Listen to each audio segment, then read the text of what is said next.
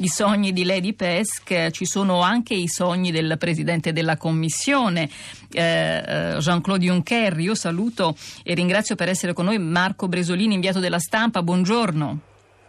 Sì, buongiorno a voi. E lo stiamo sottraendo all'attesa della conferenza stampa in chiusura dell'Eurogruppo a Bratislava, e però vogliamo approfittare di lui per chiedergli dei sogni di Jean-Claude Juncker. Si appresta a forse lanciare nuove sfide alle istituzioni europee e ai Paesi membri. Insomma, sembra che ci siano anche cose eh, grosse che bollono in pentola, qualcosa che riguarda una nuova politica di bilancio, per esempio, di cui potrebbe parlare a breve il Presidente?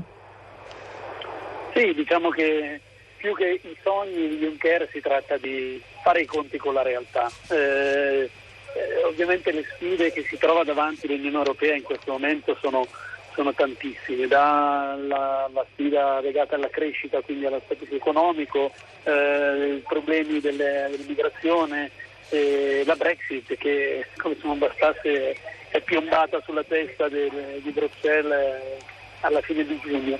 E ecco, per quanto riguarda il capitolo Brexit, il capitolo mh, crescita, eh, pare che eh, Juncker stia per eh, preparare un po' una sorta di, chiamiamola così, una svolta eh, in senso più... Eh, ne, ne, in termini di flessibilità, giusto? Di flessibilità, esatto, esatto, abbandonare le politiche di, di austerità e quindi eh, concedere, venire incontro alle richieste di quegli, di quegli stati che eh, noi, sappiamo bene, l'Italia su tutti, eh, ogni anno alla fine dell'estate, prima di presentare la legge bilancio eh, bussano alla porta di Bruxelles chiedendo maggiori margini per i conti pubblici.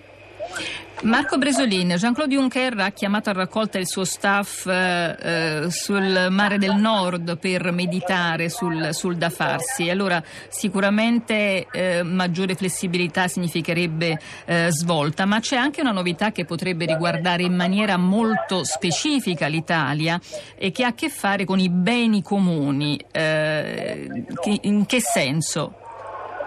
Allora, questo, eh, quello dei beni comuni fa parte di un lavoro che è stato affidato a Mario Monti, un lavoro che è stato affidato nel 2014 quando Mario Monti ha preso in mano la, la, guida del gruppo di alto livello per le, per le risorse proprie dell'Unione Europea.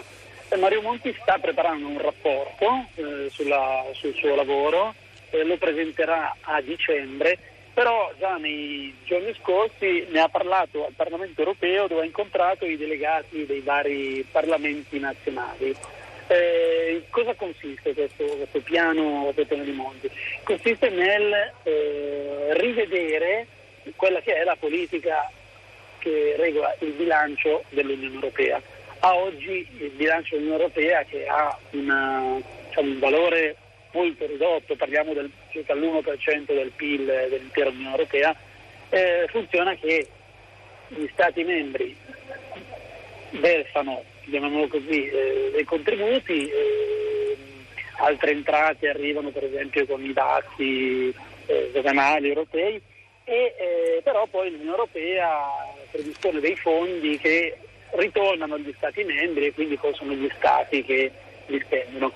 L'approccio che, che vorrebbe diciamo, nell'idea, nell'idea, di Monti è, è, un po' diverso. Eh, secondo lui l'Europa dovrebbe individuare alcune aree precise che lui definisce appunto beni comuni, quindi alcuni temi che riguardano tutti gli europei in quanto tali, non in italiani, francesi o tedeschi, eccetera, e eh, permettere al bilancio di eh, permettere all'Unione Europea di effettuare tramite una gestione autonoma del bilancio questi capitoli di spesa, questi, questi beni comuni in un modo diretto. Questi beni comuni, mh, Mario Monti ha fatto un esempio di quelli che potrebbero essere come so, la, la, sicurezza, la sicurezza sia interna che esterna, eh, la, la, questione, la questione dell'immigrazione Ecco, l'idea di Monti è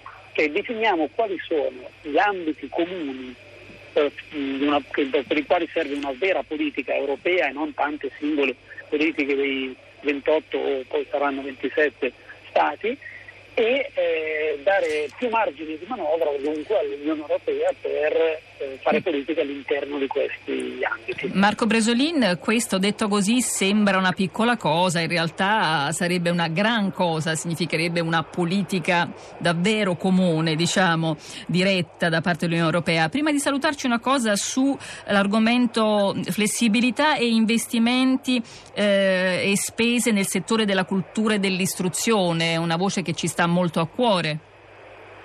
Sì, eh, pare proprio che eh, Jean-Claude Juncker eh, sia intenzionato a fare un annuncio questo, su, su, questo aspetto.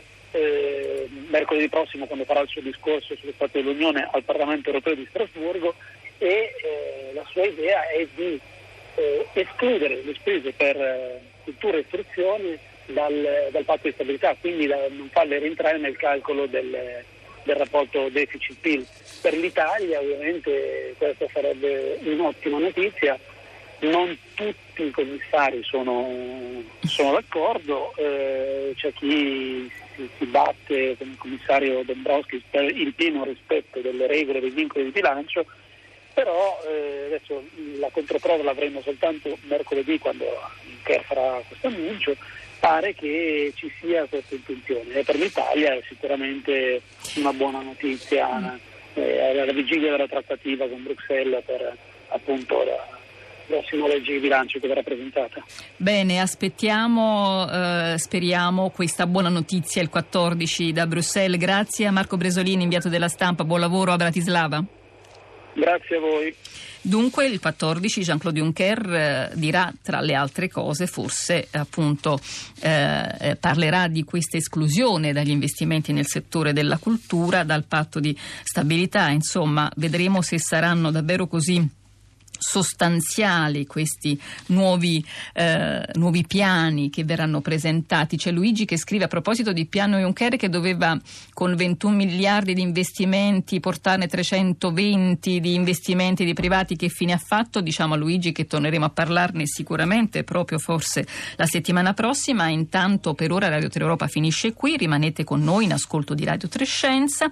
A salutarvi a ringraziarvi insieme a me ci sono Gina Collauto, Costanza Confessore, Marina eh, Giulia Nucci e Cristiana Castellotti. Io vi auguro una buona giornata e un buon ascolto. Buon fine settimana da Anna Maria Giordano.